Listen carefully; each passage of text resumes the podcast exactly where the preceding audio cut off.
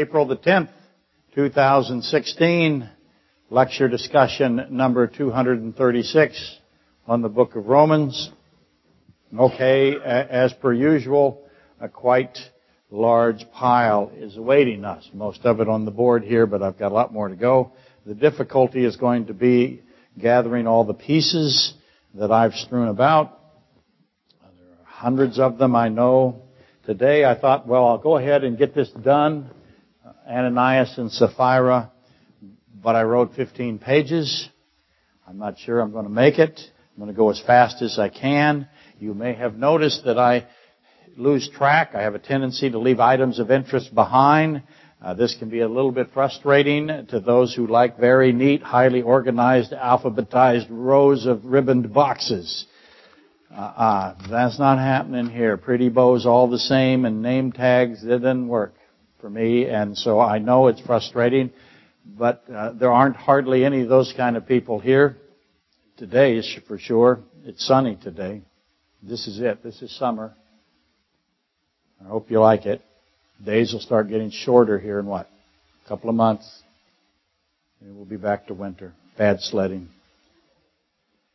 But uh, I am aware that that uh, I don't attract very many people that that uh, want this kind of organized thing. It's very difficult for them to endure me. Psychological health agencies, they have their own designated parking spot out there. I, uh, they come by unannounced routinely. So uh, I don't uh, worry too much about it, but I do know there's quite a few on the internet that get frustrated with me. And by the way, it's not true that the health agencies have their own parking spot. It's not true. But I, I do have my system. It scares people, and uh, I get that. And it is messy, and it seems to be chaotic, and it's easy to get lost and confused. But here's the serious part. When you're going to study the Bible seriously, it's going to be hard. Bible study that is uh, fruitful is going to be hard. It's going to require careful, prayerful thought. The best advice I can give someone who is studying the Bible is if your conclusions on a passage that you're studying are simple, then immediately reconsider. Try again. And yes, I recognize that Scripture is layered. Some doctrines are actually identified as elementary principles of Christ. Hebrews 6, 1 through 2. Let me give you those really fast. Grace versus works. That's salvation by grace versus salvation by works. That is identified in Hebrews 6, 1 through 2, that incredible topic as an elementary principle of Christ, as is the doctrines of the washings. It says layings on of hands, but it's really the sevenfold priesthood cleansing provisions that Paul is uh, explaining there. The high priest uh, laying on of hands is specifically the two goats of Yom Kippur. There's five resurrections of the dead. If you ask somebody, anybody, typically, how many resurrections are there? There's five. And then there's the great white throne judgment. Those are considered the elementary principles of Christ. Elementary. Those are the beginning things. And he says once you have accomplished the beginning thing, it's time to get off of them and go on to maturity. Suffice to say, the contemporary church of today, I know, I know that's a redundancy. Don't write me. Hi. Let me go about my advertising system. It's intentionally a redundancy. I repeated it. It's repetitious by design for effect. It's kind of my way doing things. I'm explaining that to the internet audience anyway.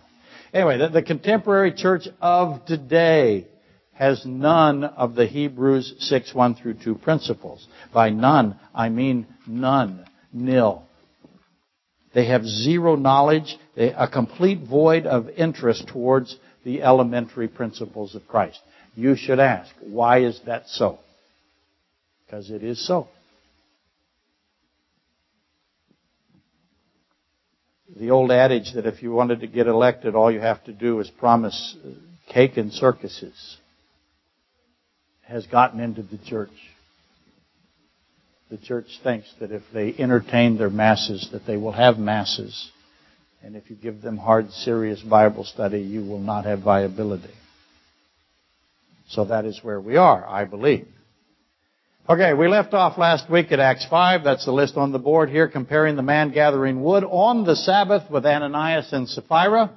It is Daniel, uh, first Daniel's fault. Note that both are essentially a trial and a sentence. This is a trial and it has a sentence. Obviously, we have the interrogation, or if you will, the prosecution, uh, questioning the plaintiff or the defendant, I guess in this case it would be more accurate. So I have this trial system with a defendant and it ends with a sentencing. The man gathering wood, Numbers 15, 32 through 36, is also tried and found guilty of a grave offense of great wickedness, resulting in all of Israel covering him in stones and the subsequent memorializing of that particular incident with blue tassels on their talits.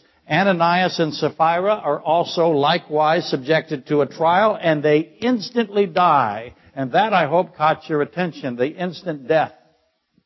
They're wrapped and carried and buried by young men. And I asked last week, who are these young men?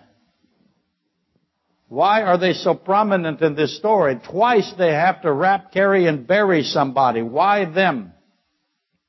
Obviously, the first time I read these kinds of things, I always ask, why young men, why not old men? What, old men can't carry one body?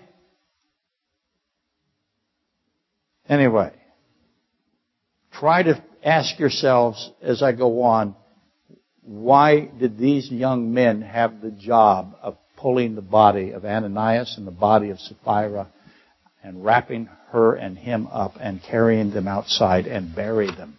Where did they bury them, by the way? During the post game last Sunday, the other Daniel, not to be confused with the other Daniel. I have two Daniels. Each of them are the other Daniel, depending on which Daniel I'm addressing. I need a third Daniel. The other Daniel brought up Achan from Joshua 7. The other Daniel knows who he is now.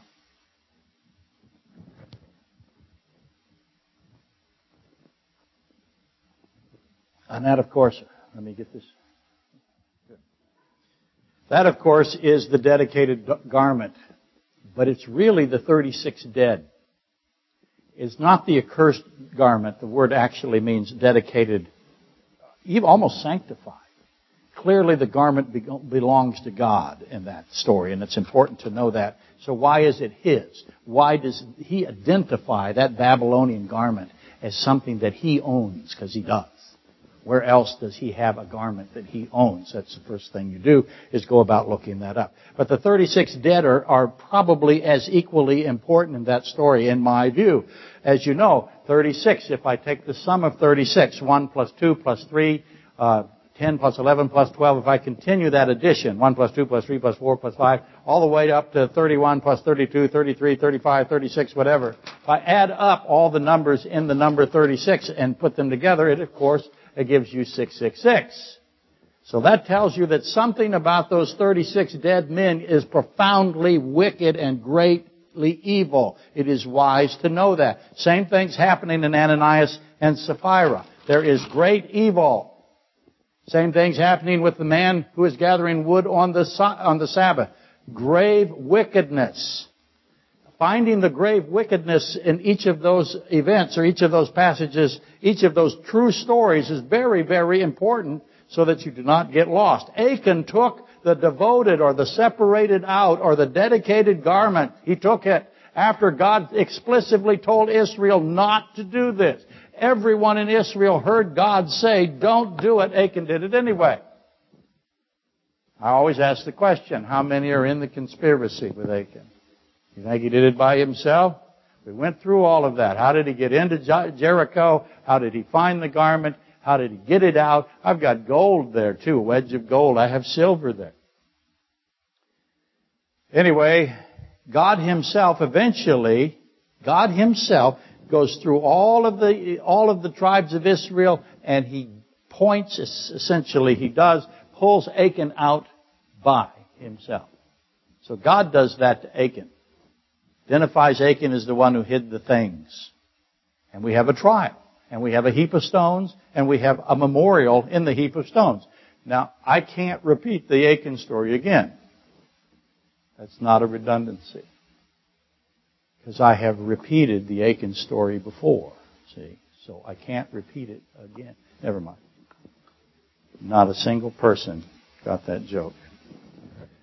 That doesn't deter me. I'll try it again. Oh, thank you, Becky. Thank you.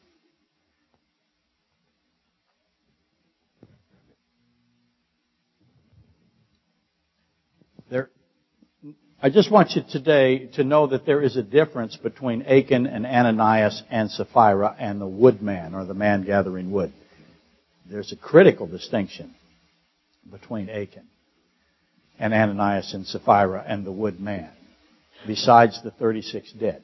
And I'll make the case that Achan is more so like the adulterous woman of John 8. He's very much feathered into her um, than he is. He is very much, uh, as I said just a second ago, not the same as Ananias and Sapphira of Acts 5, or this man gathering wood in Numbers 15 on the Sabbath, even though both of them were buried in heaps. But I, I'm I'm wandering off track a bit. So let me regroup. Let's reread the introduction to Acts 5 again so that everybody gets on the bus one more time. In case you missed it last week, this is the important part. People ask me all the time, why don't you just do this lecture in five minutes? Uh, you can. I could. Okay, ten minutes. This is a lot more interesting, I hope. Here we are, 431. This is what happened. This is what transpires that, if you will, leads directly. It introduces Acts 5, which is the story of Ananias and Sapphira. And when they had prayed, the place where they were assembled together was shaken. Need a place to put these three things. First thing that happens is the shaken place.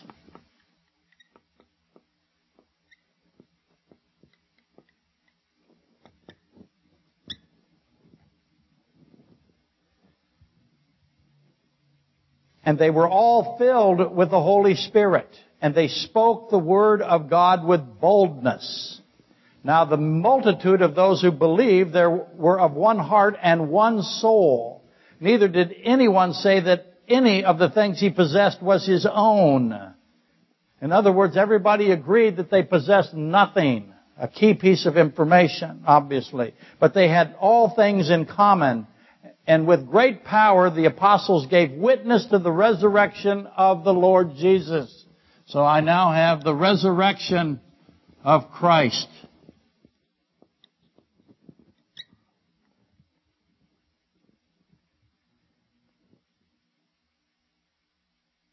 And great grace was upon them all. Great grace.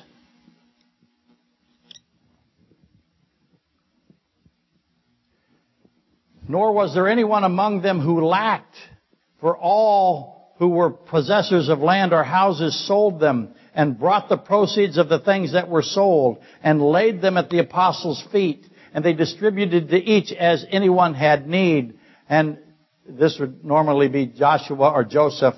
And Joseph, who also was named Barnabas by the apostle, apostles, which is translated son of encouragement, a Levite of the country of Cyprus, having land, sold it and brought the money and laid it at the apostles' feet. Okay? So I need to re-emphasize these three things. The shaken room, the witness to the resurrection of Jesus Christ, and the great grace. Those three things introduce Ananias and Sapphira. Upon those three things, the instant deaths of Ananias and Sapphira are actually placed. In other words, the shaken room and the resurrection of Christ and the great grace are the antecedents, the immediate predecessors to the actions of Ananias and Sapphira. And any conclusion that you have on Ananias and Sapphira has to be weighed against this shaken room, the resurrection of Christ and the great grace. So if you, let me just say it this way, pretty much without exception, in the contemporary church of today. Acts 5 is analyzed apart from Acts 4, 31 through 37. And that causes significant turmoil and almost universal error. That is why hardly anyone in the church today knows what the story of Ananias and Sapphira is really about. Because they separated out from that which is immediately before and that which is, it is built upon. Also keep in mind that all of this really starts, if you want to think of it this way, at Acts 3. I have a lame man. He's age 40, Acts 4.22. He's lame from birth. It said he's lame from his mother's womb.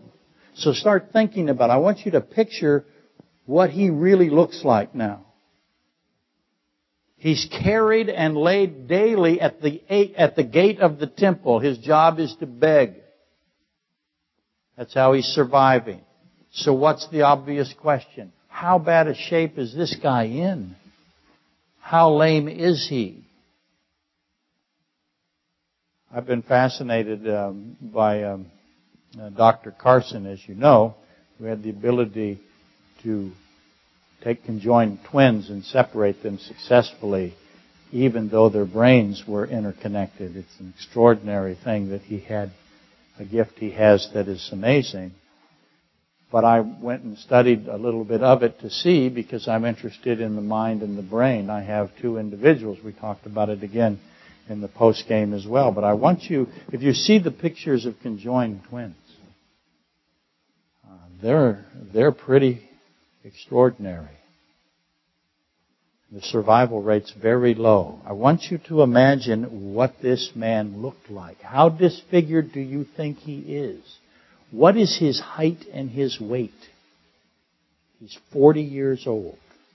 What was the full scope of his defects, if you will? Are they birth defects?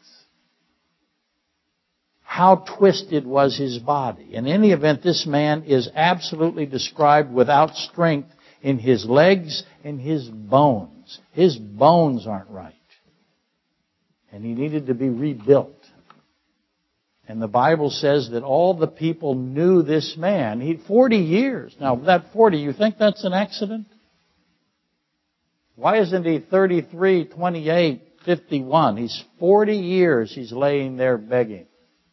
So who does he represent? He's representative, as is always the case. God takes real people, He puts them in real situations. They actually occurred, they're literally true, and yet He uses them as only God can to provide doctrinal truths. So all the people knew who this man was, and, and he is raised up by Peter, and he is seen by all of these people that have been watching him for 40 years. And all the people that is, are described as filled with wonder, filled with amazement, that this man, after 40 years in this condition, is now walking normally. Even says he's leaping about, he can run. So how badly atrophied was this man? I think you should imagine the worst case. I think the worst case, I submit that only the worst case is consistent with both the wonder and the amazement that is ubiquitous among the people. All the people saw this and were stunned by it plus one more piece in the story. That, that lame man has something to do with Ananias and Sapphira. The fact that Peter is the one that raises him up is the key point. Add to that Barnabas. Who's Barnabas? Not even in the story here. Let me put Barnabas up here. Because he ends it. So that'll be AA, I guess. Barnabas ends Acts 4 and then Ananias begins. But Barnabas is a Levite. And interestingly enough, as a Levite, he sells land. That should immediately make you go, well, wait a minute. Levites aren't supposed to have land in Israel. Well, most people will say, well, he's from Cyprus, so he probably has land in Cyprus. I don't think so. He's prohibited to own land in Israel, Deuteronomy 10:9. Does he know that as a Levite? Absolutely he knows. So if he has land in Israel, what's he doing? He is disregarding Deuteronomy 10:9 and other places.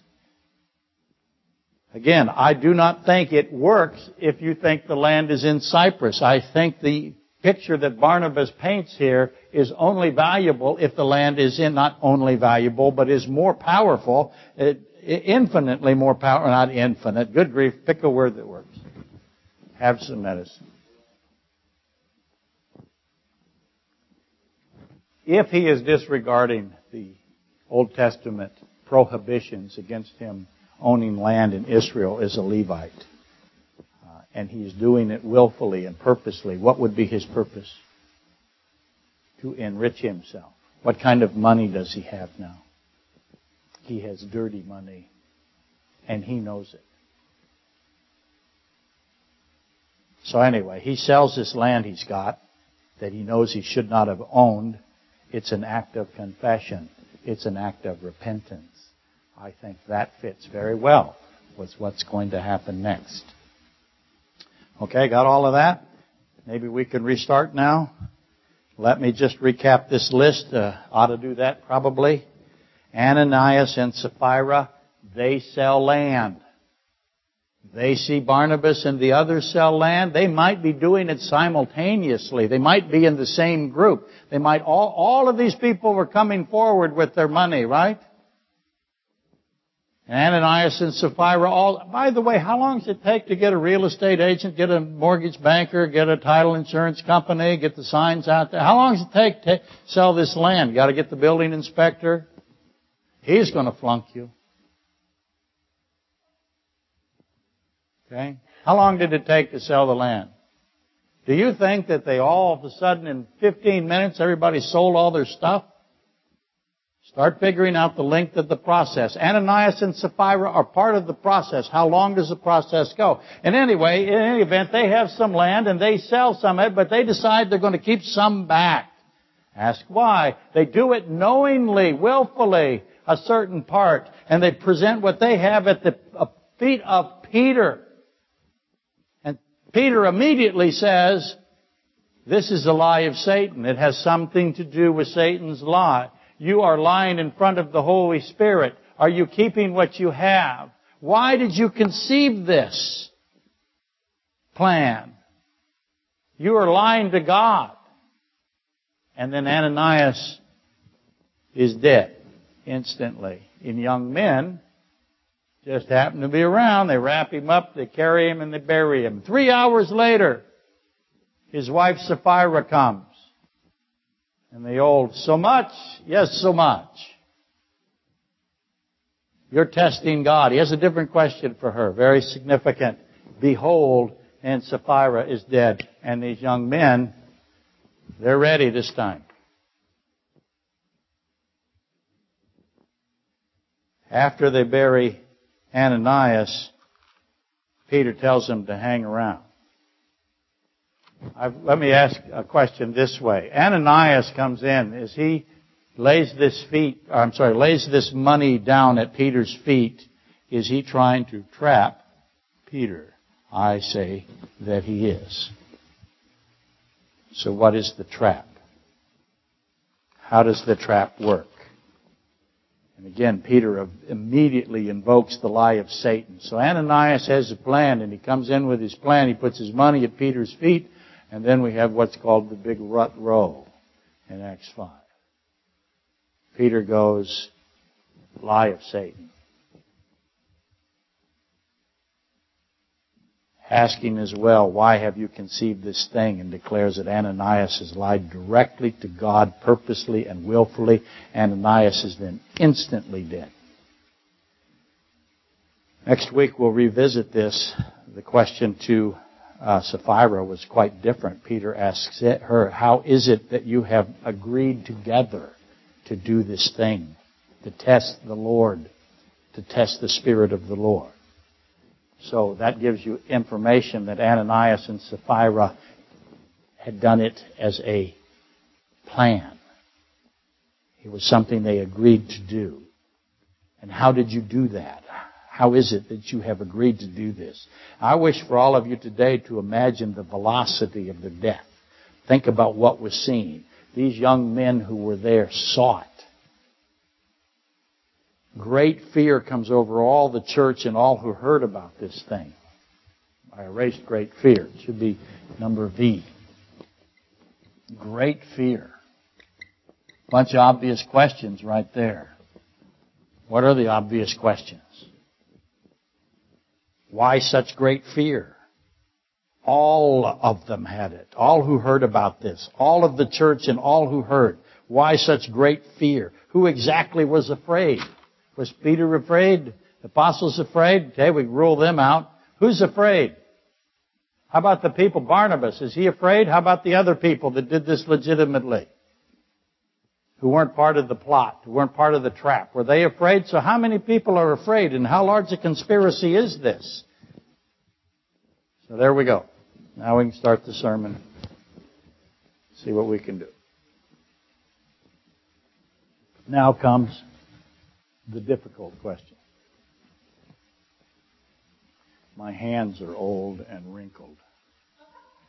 So when I'm putting my hand on the product, no one will get this joke that hasn't seen the other videos, will they? We should have a hand model take my place.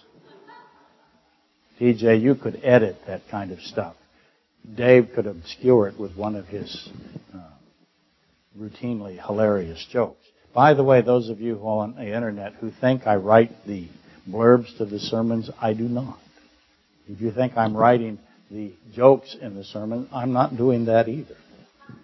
That is Dave. Please send your mail to him. He actually likes it, and so. Anyway, there, we're we're different. We get that here.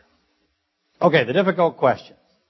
In my opinion, I hope it's obvious, there is an indisputable cause and effect relationship here between the shaking, the resurrection of Christ, and the great grace, and then the actions of Ananias and Sapphira.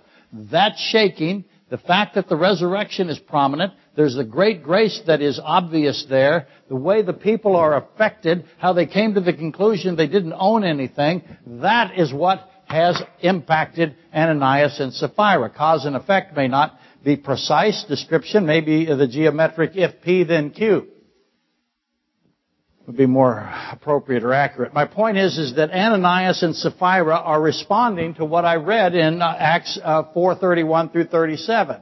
Even uh, the Levite Barnabas, when he sold his land, that's why he's mentioned. If there is no, we'll just throw in Barnabas in the Bible. The Bible doesn't do that. When somebody is brought into focus like that, it is because they are impacting what is going to happen next. Barnabas has impacted Ananias and Sapphira. They saw what Barnabas did. He's a Levite and he's selling his Israel land and they know why he owned it. Everyone knew why the Levites owned land. And they make a decision to respond. And I submit that the key, the motive of Ananias which we know contains aspects of, Peter, of Satan's lie. Peter identifies Satan's lie. Satan's lie starts in Isaiah 14, 13 through 14, right? I will be like the Most High. Boy, when we solve that, which we're not going to do today, many things will open up. What does Satan mean when he says, I will be like God? He doesn't say, I will be God. He says, I will duplicate him in some fashion where I will be like him. What particular aspect of God has he chosen to be like? As an aside, ask again, who bought these assets? Who bought the land sold? Where would uh, Bar, Bar, I'm sorry, Barnabas go to sell his land? He's a Levite. Had land for sale. How good a land do you think he's got? Let's just ask this question. Who's the richest man in Anchorage? Okay, it's a pastor. Who's the richest man in every country in the, in the dark ages uh, throughout Europe? Every city. The church. How good a piece of land does he have? How much money is it worth? Who bought it? How quickly did it sell?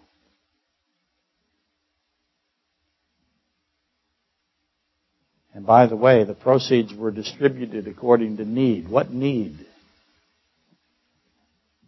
Ultimately, this is the question. Was Barnabas a wealthy Pharisee? I think it is obvious that he was. The evidence suggests that Barnabas had amassed a considerable fortune, a considerable fortune, which gives us more insight into Ananias. But I'm derailing the train again, aren't I? Focus on the inclusion of Satan. I recognize that people are fond of saying the devil made me do it. The devil did not make you do it. In case you were wondering about that. Satan is not interested in you. you, you we are so insignificant. He does not personally come. He has a system in place. He's focused on the Middle East, primarily Israel and Babylon. His system is far reaching. Do not elevate yourself to where you think Satan is giving attention to you. He isn't. You're perfectly capable of being vile. All of us are by ourselves. That's proven in the millennial rule. whole point of that is, Peter says Satan is involved here. Why would Satan be involved here? This is the beginning, the origin, the genesis, the birth, if you will, of the church. This is the one and only birth of the church. The church has never been born again. The church is, that's a very bad phrase. The, the birth of the church has only happened one time. The origin of the church has only happened one time. That, by definition, is critical, important, and uh, you should recognize it. Satan is here because this is a very significant time. The Holy Spirit is here. Do you think the Holy Spirit of God, with the sound that He makes when He comes, Satan didn't notice it? Clearly He did. And Peter is identifying Satan's system. So, it is said of Ananias that Satan filled him to lie. Acts 5:3. Compare that. Uh, I hope you remember Acts 4:31, where the shaking of the place causes this speaking with boldness and this filling by the Holy Spirit. So I have previously in 431, I have the filling of the Spirit. Here I have the filling of, of Ananias with Satan. Not necessarily literally, frankly not literally. And Ananias is lying. The apostles are given witness to the body resurrection of Christ and juxtaposed with that is the lie of Ananias. I offer then that the lie of Ananias and the first-hand witnesses of the resurrection of Christ are to be placed side by side. What I mean by that is I've got people saying Christ was bodily resurrected and we saw it. And I have another guy next, immediately next, who says some lie of Satan. Acts 122 establishes that those who witness the resurrection of Christ are eligible for what office? Do you know? Apostle. If you witnessed the resurrection of Christ in the sense that you saw Him resurrected, physically saw Him, you get to be an apostle. That's bad news for everyone who is calling themselves an apostle today. You can't be an apostle. Probably one of the biggest fights I ever got in theologically is I sat in front of a man and told him, when did you witness the resurrection of Christ? Acts 1.22 says that is what must be there in order for you to be an apostle. He does not like me to this day. That's okay. I don't feel bad. Might have handled it better, but I'm not sure. I have low expectations for my behavior in those circumstances, which is a good thing. Let me repeat this because I can't do it enough. The lie of Ananias and the first-hand witness of the resurrection of Christ are purposely placed together. They are opposites. Uh, that's a, uh, the essential attribute for apostleship, Acts 431, 433. Acts 122. Acts 431 and 433 confirm Acts 122. So we have that uh, that we're now recognizing, I hope, as essential to understanding what's really going on here. There's a looming question that comes from Acts 4:31 all the way to the end of this Acts 5:10. In fact, I'm going to say that the entirety of the book of Acts has this looming question over it, if you will. It's an overshadowing, a covering, a blanket. And that is the topic of the body resurrection of Jesus Christ. And no case or no place is that greater the case than Acts 5. Acts 5 is over, if you will, overshadowing all of Acts 5, Ananias and Sapphira, is the witness of the body resurrection of Jesus Christ. Now, um, I don't have time, do I? No, I don't. To repeat the central point of 1 Corinthians. The Holy Spirit using Paul at 1 Corinthians 5, uh, 12 through 7, through to 19, I believe. The risen Christ is our only hope. What Paul writes. The Holy Spirit is writing that through Paul. The risen Christ is our only hope. If Christ is not risen, then all preaching is emptiness. Our faith is also empty. 1 Corinthians 15, 14. If Christ is not risen, our faith is futile. We of all men are the most miserable. So the resurrection of Christ, that's 1 Corinthians 15, 19. The resurrection of Christ, if it isn't true, we are the most miserable people that have ever lived. Of all men, we are the most to be pitied. So the physical resurrection of Christ is proof of something. It's an extraordinary piece of evidence. It proves something to us. No other evidence or proof approaches the resurrection of Christ. Thus, the most obvious of the obvious questions. Maybe I should write it. Uh, I'll put it over here somewhere. What does the resurrection of God prove?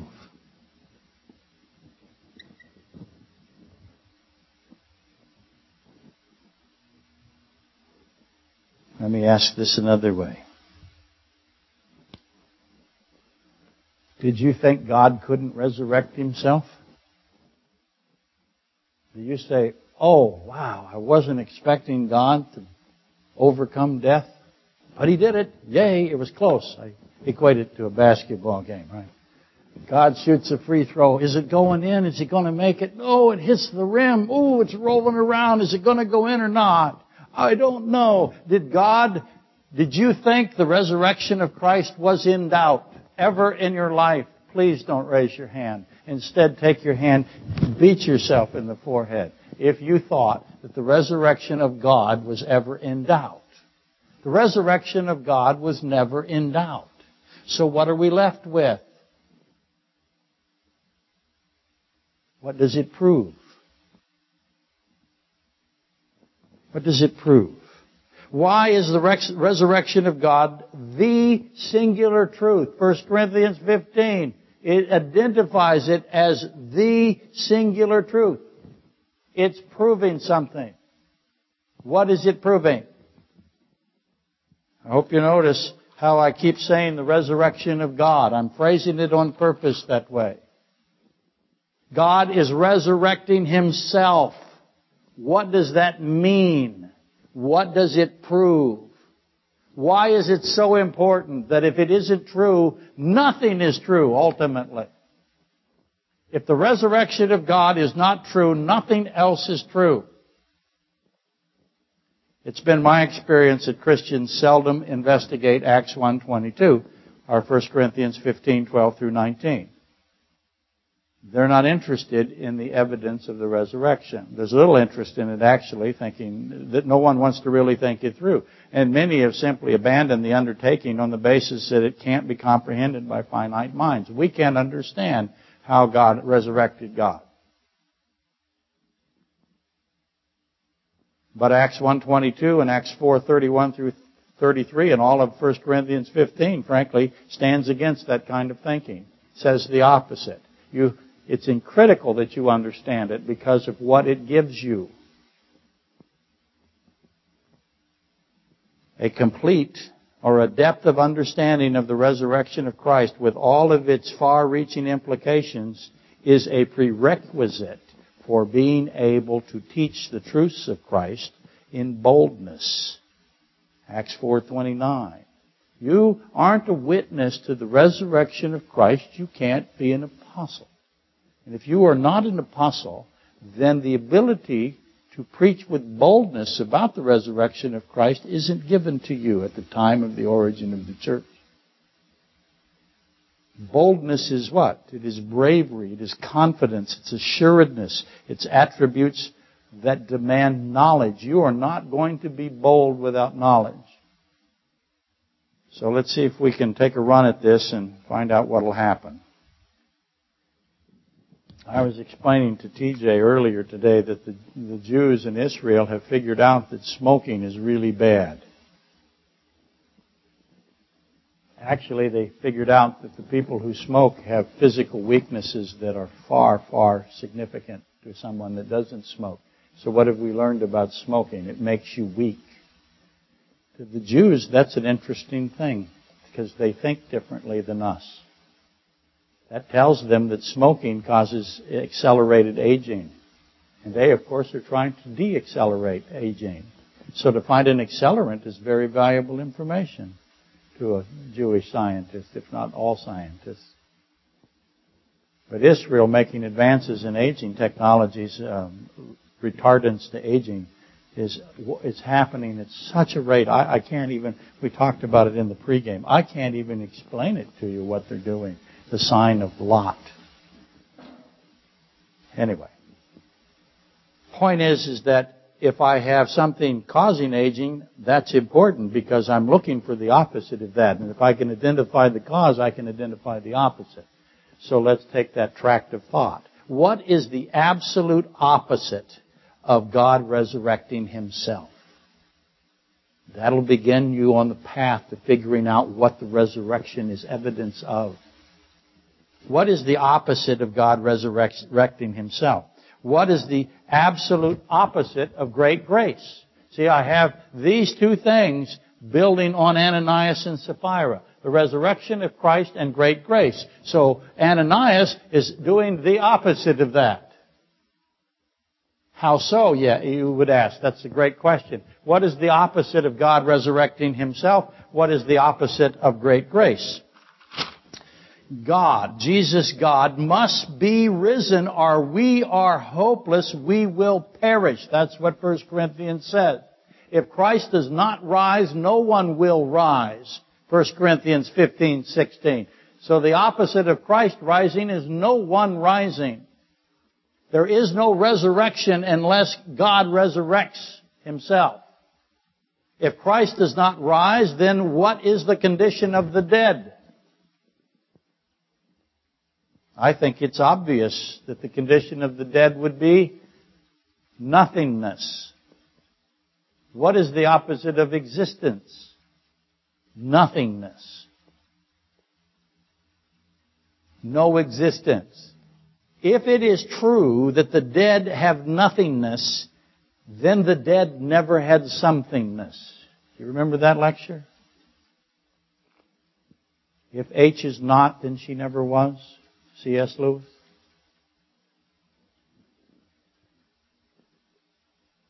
If the dead have no existence, then the dead never had existence because existence demands immortality. We are all dead if we don't, if we have nothingness at any time. If we go to nothingness, we only have nothingness. The only thing separating us from nothingness is a period of time which is quite fleeting. That is not somethingness. Actually, allingness would be more. Is that a word? Allingness? The opposite of nothingness. Do I get paid for inventing words? Why? I'm just joking because it's so funny to me that all that people do on the internet is beg for money. So I thought I'd try it just to see if it is as hilarious as I think it is. So far, I'm running with it a long way. In other words, if we cease, if we go into nothingness, then we're always nothing to begin with, just waiting to be so revealed what we believe is life then is just a temporary state. And that would be true if God does not resurrect himself. The fact that God resurrects himself is evidence, is definitive proof that life is not a temporary state. The body resurrection of Christ impacts then the immortality of all of us. If he does not resurrect, you do not have immortality if he does not resurrect himself, none of us have existence. So first thing that we're dealing with with Ananias and Sapphira is the proof of existence. The body resurrection of Christ testifies that the living soul is indeed true. Put another way, if Christ is not risen, there is no living soul. That's what his resurrection proves. That is why it is so important to understand how it proves it.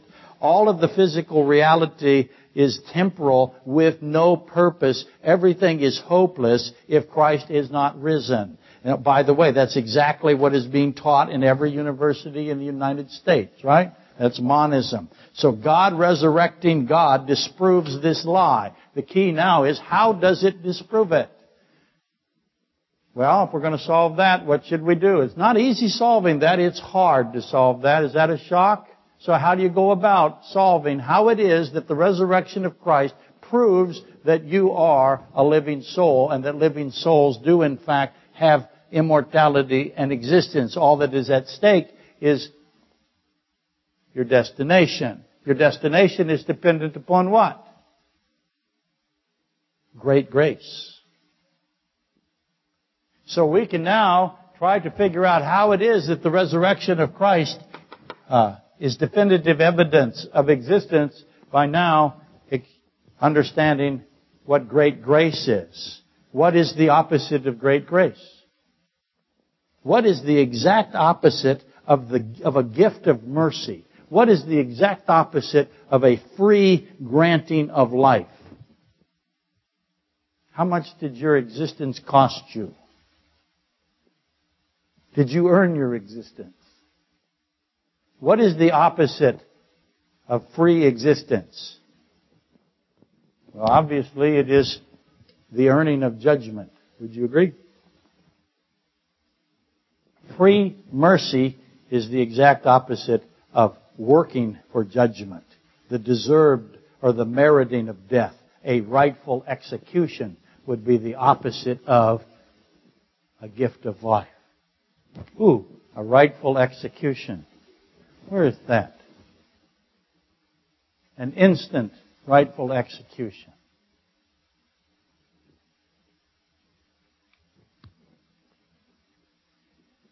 Grace by definition is marinated in free. You can't have grace without free. It's a gift. It's a giving. It's freely giving. There is no force. There's no coercion. There is no compulsion no violence. Grace is this giving free mercy. Those who accept His gift of Himself do it freely. God is giving Himself. Notice how I say that? It's His gift of Himself. God giving God. Notice now the congruency of God giving God and God resurrecting God. They all have the same dynamic pattern. Both of them do. Anyway, those who accept the free life do so freely. It is critical that you understand that free is free. You can't, I get every time I go to the holiday gas station and I swipe my little tag because I buy way too many things that have aspartame in them. As you know, aspartame, maybe aspartame will sponsor us. Aspartame uh, fights off Alzheimer's. That's my theory. Some of you are disagreeing with me. So far, it seems to be working. We don't know what I would be like without my aspartame. It might be hideous. Don't answer that. Anyway, every time I'm at holiday, they, it says this, you have won a free reward. I ask them if it is a free reward. No, it says this, I'm sorry, you have earned a free reward. Well, how can I earn a free reward? I cannot earn a free reward. And I tell them every time, the only thing free is the grace of God. It is the only free thing in existence is the grace of God. So it is the great free, if you will.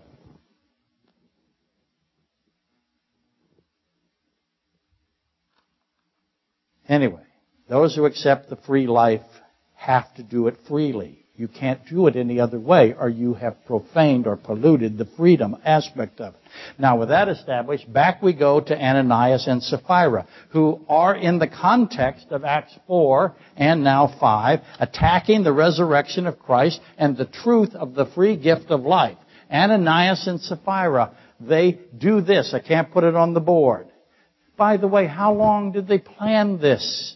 How many meetings did they have? Why didn't God immediately stop them when they began the process? Because He says, you have agreed to this together. You've conceived this. What, how much time in the process? And again, why didn't God immediately stop them? He could have, but He didn't. Could it have anything to do with the wrapped, carried, buried guys.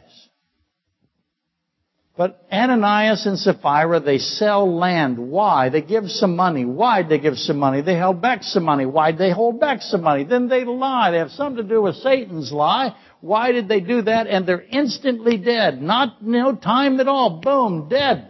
Soon as it's established, they're down. Gone. Notice that they were not, were allowed an opportunity before God to do something. They had a trial. What do you do at your trial? What did Achan do at his trial? He was given an opportunity to confess. Did Achan confess? Absolutely, he confessed. Adam had the first trial. Did Adam confess? Absolutely, he confessed. Did Eve confess? Yes, she did. See the tapes. Ask Supper Dave where they are. I have no idea. Somewhere on the internet. All of them had a trial. Ananias and Sapphira are given an opportunity to confess. Do they confess? No. They do not. Achan chooses to confess. He was also given a choice to confess. Notice how I say that. Chooses choice. Anyway, who knew that that uh, Ananias would lie to Peter? How many people knew that he would?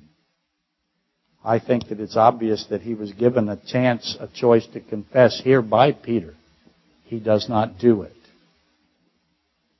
How many knew what the motive of Ananias and Sapphira, the motive of the lie and the reasonings of the lie? By reasonings, I mean the logic of the lie. Did Ananias expect instant death?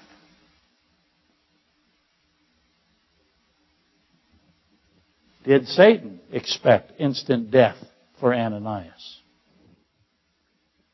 Let me ask this question. Did Eve expect instant death?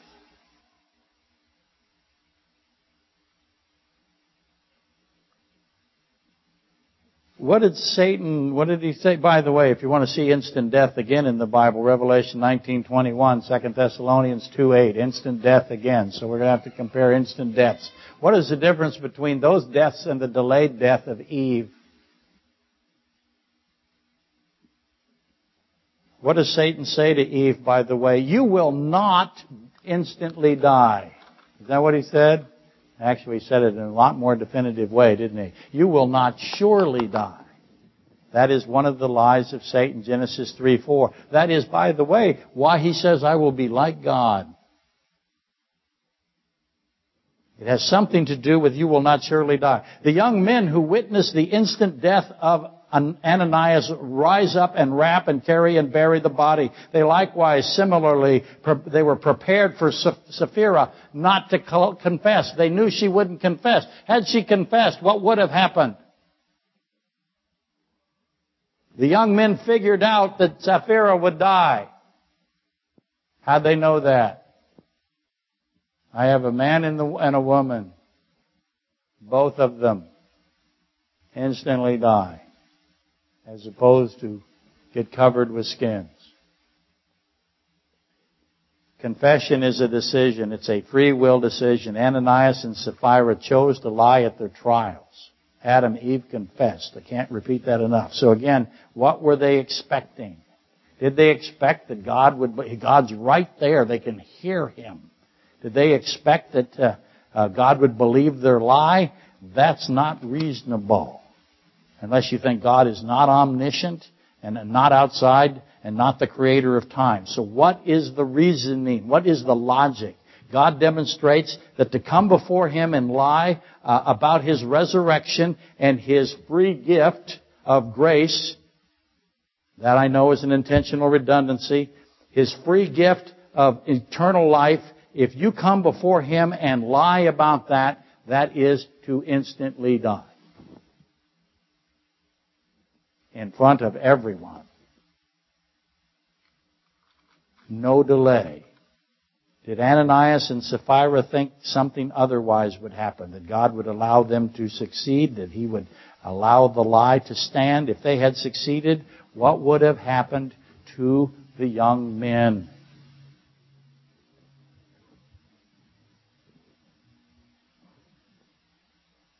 What of the proofs of the resurrection of Christ? The resurrection proves, by the way, really quickly, I know I'm going long, the resurrection proves that God cannot die. You wait, you'll say God really died. God cannot die and God cannot be killed. If God cannot be killed, what does that prove? It proves many things, by the way. It proves that our spirits exist, are immortal, it proves that our destinations are chosen and willful. That's a free will element. It proves that God will save all who come and to Him and believe Him without exception. That's what the resurrection of God proves. And the fact that only He, He has to initiate and facilitate His death. It cannot be taken from Him. His death is not the same as our deaths. Can my death, uh, can my life be taken from me? Oh yeah. So can yours. His life cannot. That is a big difference.